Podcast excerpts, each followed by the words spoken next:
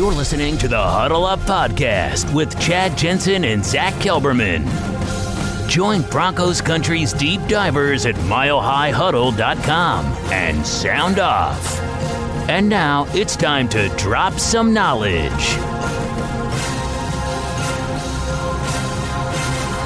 Welcome in, everybody, to the Huddle Up podcast, presented as always by Mile High Huddle and 24 7 Sports.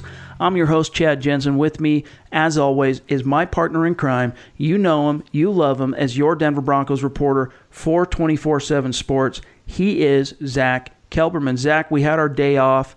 We're back in the saddle. We're going to drop some knowledge on the podcast. And we actually have quite a few things to get to today with OTAs kicking off on Tuesday.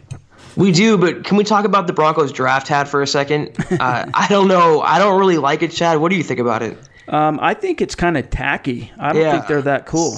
It wasn't that creative. I don't know. The, the Twin Mountains in the background, they smacked the Broncos logo right in the middle. Right. I don't. It wasn't super. Uh, didn't pop to me. To me, they look like something cheesy that you'd buy off like a Chinese third-hand site. Uh, yeah, Canal Street. Yeah, like just not a lot of thought and depth that went into it. But you know, the what's cool about it is you know you can buy a, a piece of merch like that to commemorate the year. And who knows? Maybe the Broncos go into their, they have a the tenth overall pick. They got to get a blue chipper, whether it's a quarterback or not. And if you get that hat, you know eh, whoever they get, maybe it's Devin White, maybe it's Devin Bush, maybe it's Ed Oliver, maybe it's quarterback, whoever. You put that up in your room or whatever. You can wear it once in a while, but you are constantly reminded of, yep, this was the 2019 draft hat. You know that reminds me of Devin White. It just it reminds me of a cheap logo. I, I like the hat. I like the hat last year, I thought that was a much better look. But I digress on this subject. Yeah. If you guys want to see what that looks like, we have an article up on the website, also on our social channels, so you can go check that out. But uh, we do have a lot to get to. Many uh, storylines popped out of Dove Valley between the last time we were able to talk to you and today. But first, a couple of quick matters of business. As always, a reminder to make sure you're following the show on Twitter. It's easy to do. You can do it while you're listening to the podcast. Open up the app Twitter or do it on the on your browser. Find at Huddle Up Pod, click the follow button, and from there you're plugged in. It's a great way to keep your finger on the pulse of what's happening with the Huddle Up podcast in real time. And then again, we we gave some shout outs to everybody on Twitter. I think it was uh, Tuesday. You guys have done a phenomenal job just cranking out the reviews and ratings on iTunes. Some of you don't even listen on iTunes, but you take our calls to action with the utmost seriousness. You're supporting the show and you're creating or downloading Apple Podcasts just so that you can rate and review the show. And for those of you who have done that, and even if you're just regular listener and you've, you've heeded the call to action, you've left a review on iTunes, whoever has left a review, we thank you. You guys are kicking butt. Like it's really within the, the realm of, of happening that we can get to 200. Like we want to 200 ratings and reviews on iTunes between now and the draft. So it's really easy to do, similar to the Twitter thing. You open it up, you're logged in, you find the podcast, you scroll down to the bottom, leave a, a creative review. And it doesn't have to be long winded. You can do one or two sentences, five star rating, boom, close it out, you're done. So take care of that. It's your call to action. Help us get to 200 ratings and reviews between now and the draft. We're sitting at about just under, I think, 130 the last time I checked. While sports can bring us so much joy, it can also bring us a lot of unwanted stress, and that stress can make it difficult to concentrate, relax, and get decent sleep. Sunday Scaries was launched in 2017 by two best friends and business partners, Bo Schmidt and Mike Sill. They operated a full service bar with 50 employees and were always exhausted. They tried all kinds of products, but they didn't work. Then they started experimenting with CBD. They loved the effects and regained control of their days and nights, but they wanted better CBD products. So, what they did for themselves was specially formulate CBD gummies with vitamins D3 and B12 that were super consumable, easy to take on the go, and effective. Long story short, their specially formulated CBD products and vitamins helped relieve the overwhelming angst they felt on a daily basis. So in July 2017, they named the company Sunday Scaries and began sharing their products with friends and launched their online store at sundayscaries.com. With tens of thousands of customers, monthly subscribers, and a 100% money back guarantee, Sunday Scaries has always been on a mission to transform a worrisome nation into a chill one. And right now, we have a bonus for you. Get 25% off all products at sundayscaries.com when you use the code OVERTIME. Again, 25% off all products at sundayscaries.com when you use the code OVERTIME. Hey guys, Greg Peterson here with the Baseball Betting Podcast. As we know, the MLB season is back in our lives. It's going to be a 60 game sprint unlike anything that we've ever seen before. And I'm going to be giving you picks every single day, seven days a week with Major League Baseball. We're also going to be keeping up with the KBO as well. If you like baseball and you like being able to make some money, subscribe to the Baseball Betting Podcast with Greg Peterson on Apple Podcasts, Google Play, Spotify, Stitcher, TuneIn, or wherever you get your podcasts.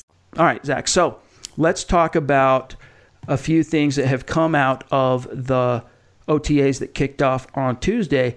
And the first thing I want to touch on is, you know, this was the Broncos' first chance to really come together. It's not a complete team yet because the draft class and the rookie class, we won't have, you know, that won't exist until the end of the month. But this is the first opportunity for the entire new coaching staff to be merged with the veterans, right? And to come together and for these veterans to hear the talking points and the priorities and the philosophies of Vic Fangio and his staff for the first time.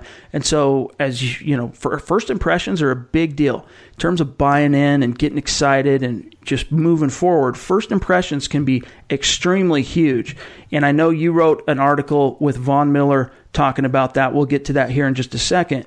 But I want to read a quote that came via Mike Klis. Now, this was what Emmanuel Sanders told Mike Klis. He said, uh, "quote Now this is or this is Klis, I think, paraphrasing Emmanuel Sanders, but he said, "quote Man, he did really good." This is Sanders talking about Fangio. The message was strong. It was about the team is bigger than yourself. Pretty much leave your ego at the door. Also, talent is all good, but at the same time, if you're not technically sound, what good does it do if you're not disciplined? Close quote. That's from Emmanuel Sanders. But Zack, off the cuff from what Sanders had to say and some of the other buzz from different players like Von Miller, what were your takeaways from the type of message Vic Fangio is presenting for the first time to the Denver Broncos? I love it. And he's presenting what the Broncos have lacked for the last two years, and that's accountability. To me, it's kind of sad that he has to preach the basics of football, Chad. He has to go back to the lifeblood and, and football 101 because that's how far Denver has gotten off that path. They have played incomplete football, sloppy football, unprepared football, incompetent football the last two years. And he's instilling his culture and he's undoing all of the stink from the Vance Joseph era. And I, I couldn't love it more, Chad. It totally justifies why I pounded the table for Fangio in the first place. He was the only guy among the coaching candidates in this cycle that would whip the Broncos into shape. He just carries that quiet confidence. He, he commands a room just on his his facial expressions alone, his mannerisms alone. So I couldn't have been more happy with what he's teaching, and it will pay off on the field. I mean, how many times the last couple years did the Broncos lose a game because of coaching, especially in the last couple seconds? I mean, you, you add that into the equation, already we're starting to see it pay off. Yeah, that was one of my, you know, honestly, that's probably my biggest complaint in terms of the end result, the end product. We can get into the weeds in terms of talking about some of the little things about Vance Joseph's regime that really fell short of the mark. But at bottom, where they really fell behind the pack in terms of the AFC West and the other NFL teams in terms of incompetence was situational football. And yes. one of the reasons why is not just because they're not great tacticians in the moment and decision makers when the pressure's on as coaches, but a lot of that how you how you perform and how you execute in those key situational moments is tied to all the little things. And it comes back to Vic Fangio's whole ethos of death by inches, right? If mm-hmm. you're doing all the little things right from the, from the word go, the big things take care of themselves. And so when you're if you are doing those little things right, talking about focusing on technique and assignment and all that stuff, keeping it simple, discipline, follow through, intensity, effort, etc., like Von Miller talked about, then when the chips are down and you're in that key moment, you're prepared and your actions flow with with much more uh, confidence and and authority basically and so that's what was lacking is the message from the get-go all the details from Vance Joseph's crew I mean it was incompetence at the highest level and with Vic Fangio like we've said before on the show, it's like having an adult back in the room. And here's one thing that I thought was interesting from Von Miller's quote. In fact, I'm going to play the quote really quick. Here's what Von Miller said about Vic Fangio's message to the team. you know, technique, assignment. Um, you really just keep everything simple, but it's easier said than done. You know, um, and uh, Coach Fangio, he's he's all about that technique, assignment, um, intensity, effort, and um, you know, I like that. You know, he's a he's an outside linebacker guru, and you know, he's he's he's up next with me. All right, so that's what Von Miller had to say. Zack, what are your thoughts on that? I mean, th- that's what it comes down to, and that's what I'm talking about by football 101. I mean, it, it really all comes down to coaching in the NFL, Chad, on game days, on Sundays. And the, the Broncos were, were not hurting for talent. They did not have the best offense, but on their defense alone, they had more talent than 11 wins within the last two years. Their losses were pinned on coaching, a large majority of them. And for the same reasons that he scattered that meeting, or for the same reasons they lost. And Fangio quietly and subtly has taken multiple shots at Vance Joseph the last couple months since he's been hired. Whether it's getting more out of Von Miller or um, getting more out of the team, you know, he even said they ha- they've been slacking since the Super Bowl. Chad. Yeah. I mean, that's a major indictment not only on the previous coaching staffs but also John Elway. So I love the fact that he has big enough cashews to come in and start talking his way and making these proclamations and really setting things straight. I, I love it so much. You also wrote the article of Todd Davis talking about how he feels like, to paraphrase him, this season is going to be different for the Broncos, how excited he is to get back to work and, and uh, learn the new system. But overall, it really feels like a new era is dawning in Denver, and the, the players, the veterans, seem to be buying in there's a different vibe. I mean, can you feel it? It was it was absent last year with Vance Joseph. There's there's just a, a tide has turned. You can feel them sign. You can feel them happy that they know they can rely on their coaches and they can rely on the scheme to put them in the right places to win, not have to win, you know, despite it and, and in spite of it. So I, I I understand that the offseason is a time for fluff, Chad. I know hope reigns supreme right now but you, the breadcrumbs have been laid, and you can tell it's genuine, and you can tell Broncos fan, players and fans are very, very fired up. Now, as we postulated on, I think it was uh, Tuesday's shows, which we recorded Monday evening, Chris Harris indeed chose not to attend these voluntary portions of OTAs. Now, we'll we'll analyze this thing, but I think the first thing is what's the message? You know, we talked about the importance, Zack, on on that show on Tuesday of, you know, just setting a precedent, solidarity, you know, full show of force. Everybody's buying in, including Chris Harris, but he's not there. And obviously, he has a bone to pick with the front office because he's tired of hearing his name brought up and, and talked about by John Elway in terms of an extension, and nothing's happened. I mean, Troy Renck reported a, a, couple of weeks back, I think it was following the combine, that, you know, things were building momentum in terms of, of Chris Harris. Then free agency rolled around and the Broncos signed two corners, one of which was a nickel, right? One of which was mm-hmm. Bryce Callahan, which, you know, at that stage, alarm bells had to be going off for Chris Harris. I mean, he's probably, I'm sure, as much as excited to be playing with those guys, but for him, that's got to be an alarm bell because that's his forte, that's his specialty. So we understand why he's saying, look, I'm not, uh, you know, he's not holding out, but he's sending obviously a very clear message that.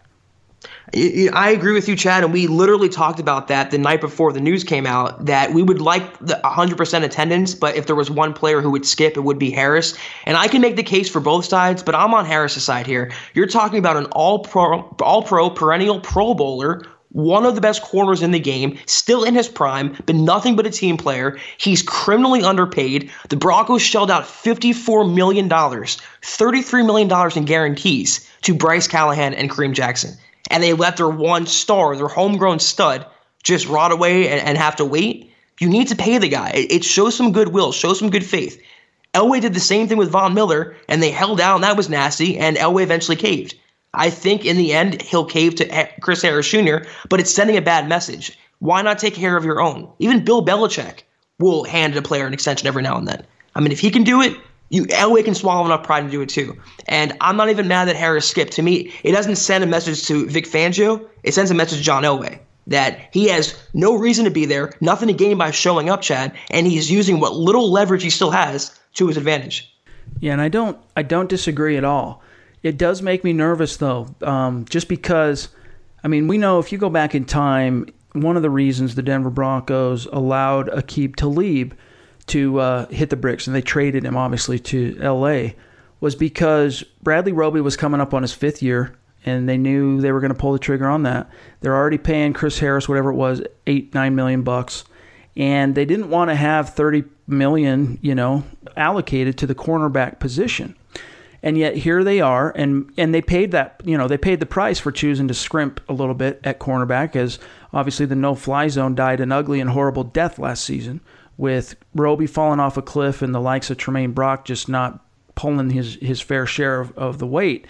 So maybe it's simply Zack John Elway's realizing that you need to be three deep there and you need to be willing to pay the price. But if you look at it, I mean, Kareem Jackson came in three years, 33 million. That's 11 million. Just using the annual average, okay, that's 11 million. Then you've got Bryce Callahan, three years, 21 million, I think it was, right? So seven million. So there, now you're up to 18 million in annual average in two corners.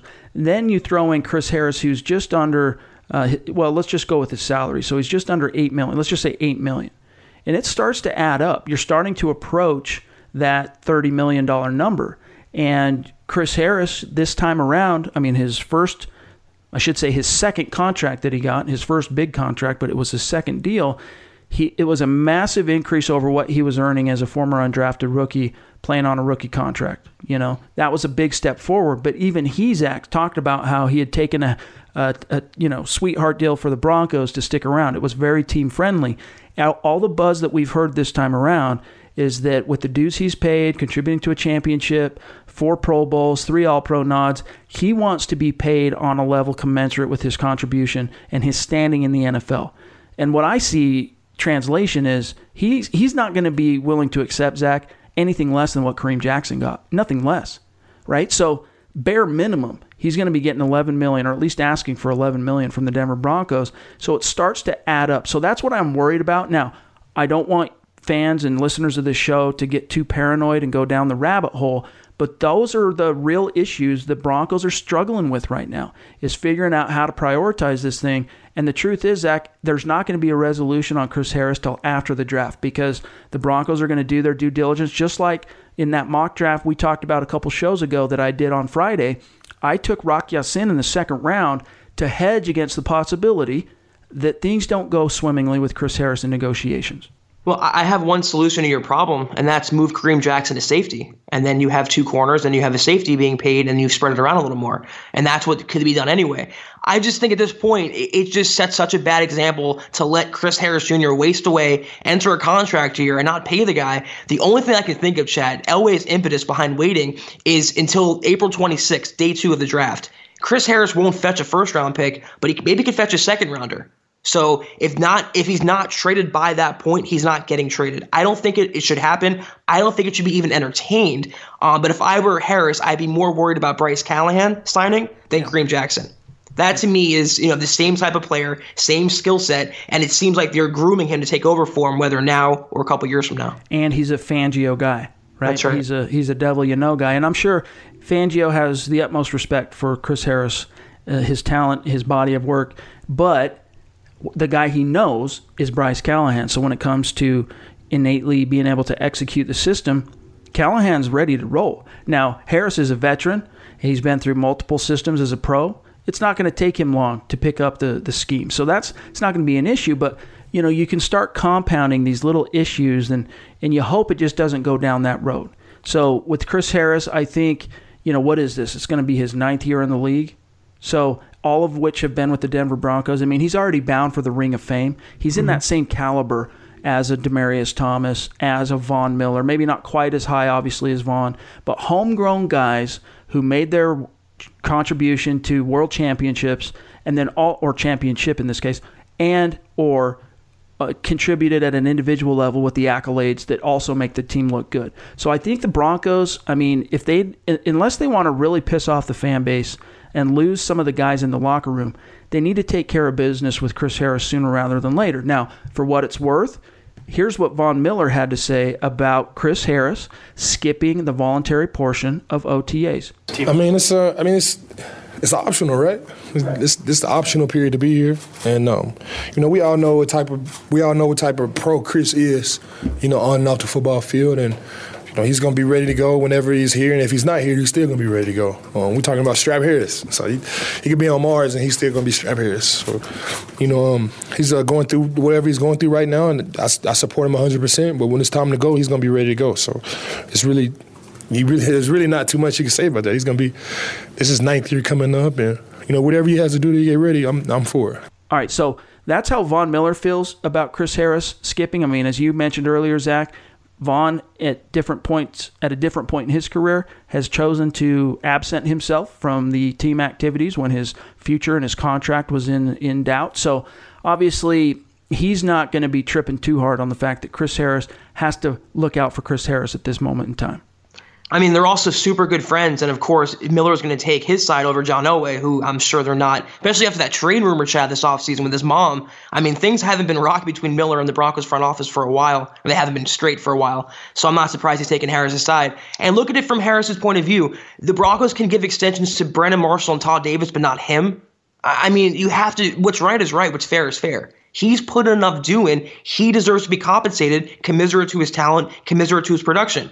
They handed out deals in the past. They opened their checkbook this offseason. It just baffles me how they don't take care of their own in this instance. Well, we'll see how it shakes out. Right now, it's voluntary. Right now, it's weight room, it's classroom, and Harris is a veteran, so you know you don't worry too much about the the weight room stuff because you you know I'm sure he's doing his what he needs to do to stay in shape.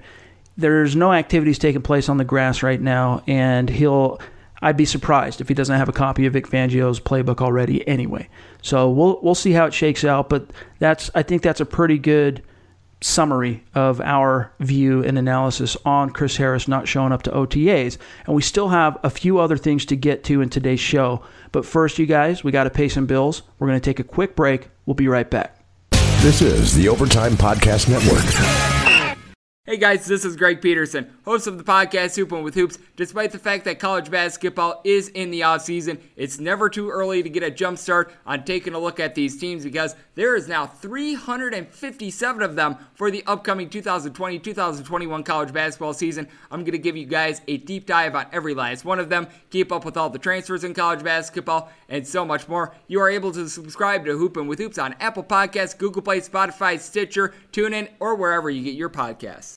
All right, Zack. So let's talk about, since we were still on the topic somewhat of Von Miller, another little piece of buzz that came out that uh, I think a lot of people didn't quite pick up on is the fact that Von has chosen to beef it up again. So he played, he said that last year he was playing around 238, 236 pounds, somewhere in there. And to quote him, to paraphrase, well, to quote him, he said, It's not bad, but I want to be 248 or, or 245 or 248. So he's put the weight back on and he's looking to beef up. And he kind of talked about it a little bit, but it basically just has to do with being able to get off blocks and, and have a little bit more power, a little bit, you know, that 10 extra pounds or whatever it might be to get off of blocks when he's rushing the passer. To me, it sounds more like a move in order to be a little bit more stout in the run game, Zack. Right, and also hold up, give him a little more muscle tone. I have no problem with it, and I believe this is the weight he played at at Super Bowl 50, so he just wants to get back to something a little more familiar. The good thing about Von and why he's a future Hall of Famer is he wins with equal parts power and speed. So neither's going to be affected. This is not going to affect his game. And if Vic Fangio's defense, you never know what they have planned for him. I mean, he already talked moving around Bradley Chubb, having him rush from the inside, rush from Von Miller's side. They're going to move Miller around too. So uh, it's for the greater good, I feel like. Here's what he said, quote, it's when you get locked up with an offensive lineman and where you're able to go with that. At 235, you can go a certain direction with that when you're locked in with an offensive lineman. 245, you can go just a little bit further with that. At 245 is where I want to be at. It's still not much. It's only 10 pounds. It's not a lot, but I need that 10 pounds. Close quote. So, you know, I think that in this scheme with Vic Fangio's kind of 4 3 under, he's going to be playing a lot more of a strong side linebacker role like he did early in his career. And so he's going to be tasked with setting the edge probably a little bit more than he has in, in the recent two or three years. So it's probably a good thing that he's going to put on that that extra those extra lbs, and he's proven in the past, Zack, when he was beefier and bigger, that it doesn't really sap his his his get off, and it doesn't really sap his his twitch and explosion. Yeah, he's not a running back or a wide receiver. I mean, 10 pounds is nothing. They lose that on the field pretty much in water weight every single game. So um, I'm all for it. If he thinks, and, and Von knows best and the coaching staff knows best, if they think 10 pounds can make the difference and help the Broncos win more games, I'm all for it. Now, let's move on and talk about Courtland Sutton, who dropped a little bit of a bomb as well on Tuesday. First of all, it's interesting because, and this was something that Mike Klis talked about. It had occurred to me, and then I saw him tweeting about it. It was it was actually quite interesting. Normally, when the team convenes for OTAs, you just like you saw on defense, the first guy they're going to put out there, Von Miller, probably the most famous name, the face of the the team basically right now, but definitely the face of, of the defense. And then usually they're going to put forward a you know a stud on offense like Demaryius Thomas or whoever the quarterback is. This time it was Courtland Sutton and Von Miller who were made available. Now, at first glance, no big deal. But right out of the gates, Courtland Sutton's first remark was actually quite interesting, where he basically revealed that he is the number one receiver in Denver in 2019. And Zack, I'll play the play the clip so that our listeners can hear the tonality. This wasn't to me. Well, let me play the clip first, and then we'll come back and analyze it. Here's what he said really quick. Uh, it's a little different. Um, you know, coming in as a rookie, you you kind of trying to fill it out. Uh, you don't know what to expect. Uh, there, there wasn't. Um, I mean, there's nothing that you can really guide guide through to say this is how I'm supposed to come into it. But you know, having a year under my belt, um, I know what to expect from myself and what my teammates expect from me. And um, I'm excited going into this season, uh, knowing that you know I'm, I'm, gonna get to be the number one, and I'm gonna get all that, all that, all that look, all that pressure, and you know I'm excited about that. And um, I want my team, to, my teammates to look at me as you know uh, leader and that guy that's going to assume that role and take it and, and go with it as long as I possibly can. All right, Zack. So to me, obviously, there's the content of what he said, but also the tonality. At first, when I when I rec- realized what he was saying, I thought to myself, "Is this just a second year receiver kind of talking about the mindset he's cultivating? That you know, look, I'm going into this as if I'm the number one and all this." I don't think that he wasn't talking in a figurative sense. To me, Zack, the Broncos have communicated to Courtland Sutton that the mantle has been passed. He's the number one. And I think it makes a lot of sense because, you know, you might be questioning, well, what? Did is Emmanuel Sanders retired or what? but really, if you think about it, Demaryius Thomas was the number one. Sutton was drafted to be his eventual replacement at the X position. And you don't know what the future holds yet for Sanders in terms of his timetable to return. Yeah, and I, love the confidence from Courtland Sutton. I really do. And he, he's the number one possession receiver for sure on the Broncos. But from what he showed last year, Chad, I thought he was far removed from number one. I think he had a lot more work to do. And this is a guy who was playing safety in college, so he's not even that well seasoned yet. He's still growing exponentially. I think he's a great number two. I think he's a killer number three. But number one, that's why they kept Emmanuel around for now anyway, because that he's a true number one. He's a true game breaker, a true lid lifter, and Sutton is that perfect complement. So I like the confidence. I like the where he's building with Zach Azzanni, the receivers coach. Um, I think he can be to that point. He can be an Alshon Jeffery or Brandon Marshall. But to say it right now, before he's even played one game of the sophomore year, uh, it's a little too uh, overconfident to me. And that's why I'm. That's what I'm saying. I don't think it's a matter of a guy being confident. I think this is a matter of the team telling him you're the number one this year, Courtland. So you know you need to conduct yourself that way. Like I really don't think it's a guy just saying, "Look, I'm the number one now, y'all." You know, here's my mindset. I'm going to be the best. And I don't think I really think that this is the team telling him you're the man. And obviously, look at who they trotted out first to represent the offense. It wasn't Joe Flacco.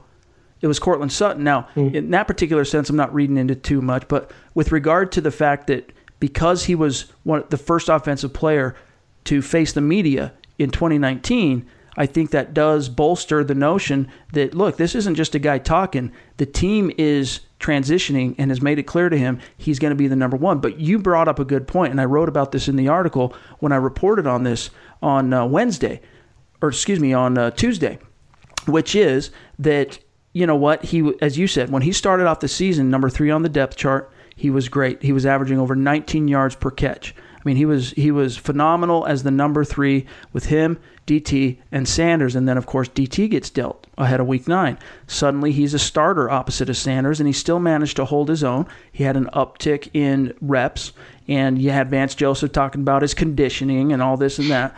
Well, he still managed to hold his own and p- perform as the number two. But where it really got sketchy was ahead of Week 13 or excuse me, I think it was after week 13. So 14, 15, 16, 17. Yeah. So after week 13, after the Cincinnati game, Sanders tears his, his Achilles, and now Sutton is suddenly the number one. For a full quarter of the season, the final four games, he's the number one in Denver. That's when the offense took a nosedive, went off the cliff. He had two games, Zack, in which he t- uh, posted two or less receptions. And he talked about that, that, you know, that's one of the lessons he learned from being a number one that final quarter of the season is look, you can't go into a game with one and come out of it with one or two receptions. You got to be a guy that's coming away with six, seven, eight catches week in and week out. But Zack, in order for that to happen, you want to know the biggest difference between uh, the the wherewithal or acumen of Sanders and, and Sutton? It's not wingspan. It's not the necessarily the ability to you know, win jump balls and contested balls and all that, and back shoulders. It's the fact that that Sanders is a prolific and accomplished route runner, and Sutton, just like you spoke to, he's still learning the whole wide receiver thing. Take that next step. That's what he needs to do in his second year as a route runner. Maybe learn a little something from DaeSean Hamilton, who's a very polished route mm. runner. And if he can get that aspect of it down and get his hands down, because there was a few times on slants, especially last year, where he dropped too many balls he does have the potential to be that number one. I mean, his ceiling, Sutton, is ridiculously high, but I think the Broncos are treading into, you know, if they're really going to put all their chips on Courtland Sutton as the number one this year, it's sketchy ground because if you look back at Joe Flacco's most prolific seasons in Baltimore, he was throwing to proven veterans like Steve Smith, Anquan Boldin, Torrey uh, Smith. And so that's one of the reasons why obviously you're seeing the Broncos keep Emmanuel Sanders around but I think they're maybe, you know, uh, remiss in this early in the process crowning Sutton as the number one. I don't think there's any doubt that they're positioning Sutton to be the star in this offense, Chad. I feel like they're they've missing out. They have FOMO after losing DT and Sanders becoming injured and being out of the picture and losing his star power. They want a receiver representing the offense. I just think this early in the process, like you just said, before the draft, not knowing how Sanders' recovery is going to go, to pin him already as the number one, it, it's pigeonholing themselves, Chad, unnecessarily. I just don't think you can put that pressure on the guy. Even if it's they, they told him in private you're going to be the number one, I would let him develop into that role. He's still not even a proven number two just yet. So um, I would let the draft play out. I will let OTAs play out, see what Sanders does, and if they can come back, I mean, regardless, Flacco loves possession receivers. He had Michael Crabtree last year. He liked throwing too. He likes the big body types. Yeah. Sutton is going to have a role in this offense. He's going to be involved. Oh, but yeah. number one, uh, I don't know about that just yet. Well, you just, I mean, that's the whole thing is you have to be able to create separation even when the opposing defense comes into a game game planning to take you out of it by putting their number one receiver – on you, or excuse me, number one corner on you, and then putting safety help over the top, which is what they did last year. Is they they the opposing team starting with Richard Sherman in Week 14 in San Fran, they played press coverage, struggled to get off the off the line of scrimmage, and then in terms of being available in the vertical game, he always had a safety over the top because there was no one else really that they feared as as a receiver by that point. So it was just Sutton. And so, as a number one, you still have to be able to win in those situations. And that's why, and that's where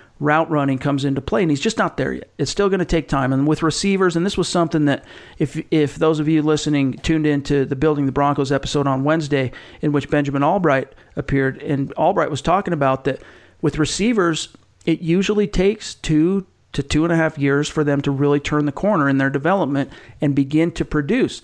And it's pretty true. I mean, you can think back to when Demaryius Thomas entered the league uh, in 2010 as a first round pick. You know, granted, in his case, he was banged up. He was he was drafted with a foot injury, but his rookie year, I think it was something like you know, two three hundred yards, something like that. His second year, the Tebow year, he missed a good portion of the first part of the season, then came on strong the second half.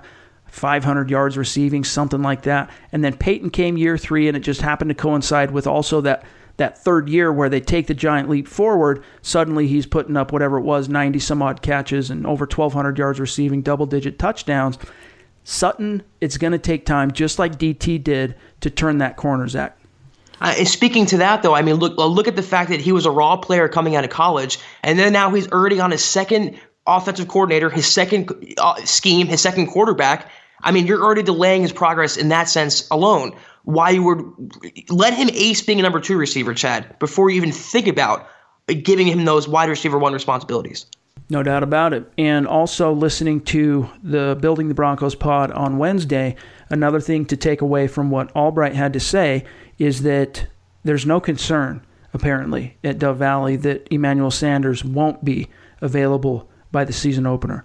They fully expect him to be good to go. It sounds like the team's expectation, and you wrote about this a few weeks back. I can't remember mm-hmm. exactly how long ago it was now, Zack, in the offseason, but that Sanders was ahead of schedule, right, on his recovery from Achilles.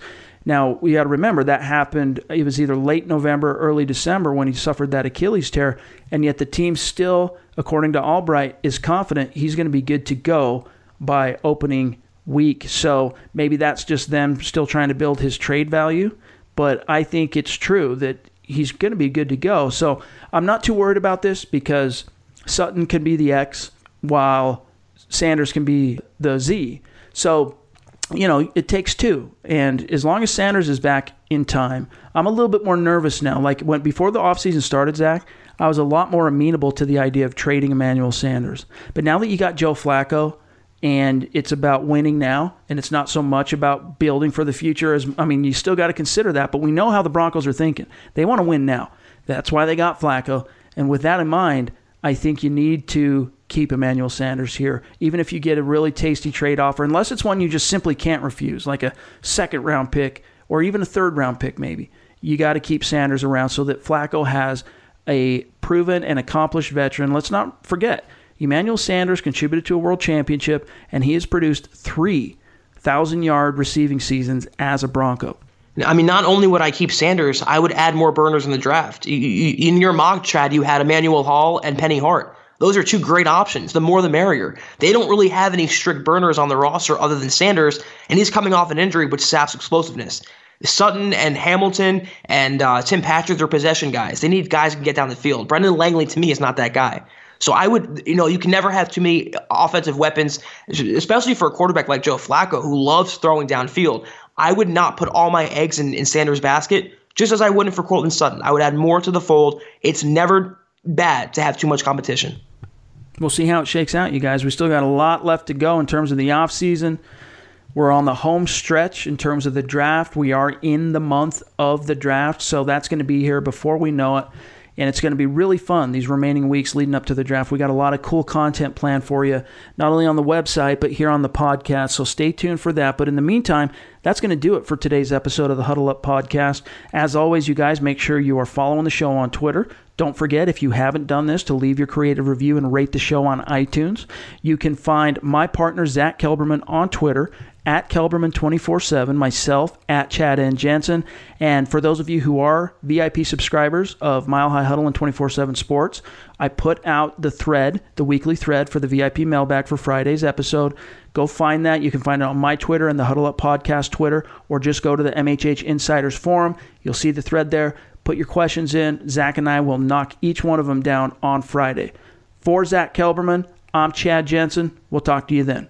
You've been listening to the Huddle Up Podcast. Join Broncos Country's deep divers at milehighhuddle.com to keep the conversation going.